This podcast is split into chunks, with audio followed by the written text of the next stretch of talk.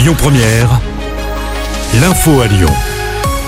Bonsoir à tous. À la une de l'actu, un individu soupçonné d'avoir filmé une jeune femme dans une cabine d'essayage. C'est une information de Lyon Mag. La scène se serait produite hier soir, peu avant 19h, à Primark à la Pardieu. Le mis en cause, âgé de 29 ans, a été pris sur le fait. Il aurait glissé son téléphone portable dans une cabine d'essayage afin de filmer une jeune femme qui était en train de se changer. Sauf que la victime l'a repéré et a alerté la sécurité. L'homme a été placé en garde à vue et selon nos confrères, il était déjà connu de la justice. L'actu, c'est aussi ce drame hier soir un homme est mort après avoir été percuté par une rame du métro C à la station Cuir. Le tragique accident s'est produit vers 21h. Conséquence, le trafic a été interrompu jusqu'à la reprise ce matin.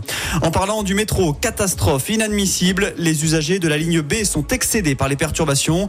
Une pétition en ligne a été lancée il y a 9 jours et elle compte déjà plus de 4000 signatures. Les habitués déplorent les pannes répétées et exigent un dédommagement. L'actu, ce sont aussi les suites de l'opération Antistup au Tonkin. Elle a été menée par 200 membres des forces de l'ordre lundi au petit matin. Ce jeudi, le progrès nous apprend que sept suspects seront présentés à la justice. Deux autres, des personnes en situation irrégulière, ont été transférés au centre de rétention administrative avant d'être expulsés. La Fête des Lumières 2023, c'est dans une semaine tout pile et cette année, ce sont 32 œuvres que les Lyonnais pourront découvrir. L'événement sera inauguré par Philippe Catherine, dont l'œuvre Rose Family fait partie de la programmation. Vous pourrez l'observer au parc de la Tête d'Or. On passe au sport en foot. Son règne aura duré 75 jours. Exit Fabio Grosso. L'Italien a été mis à pied ce matin par John Textor et le nouveau directeur sportif David Frio.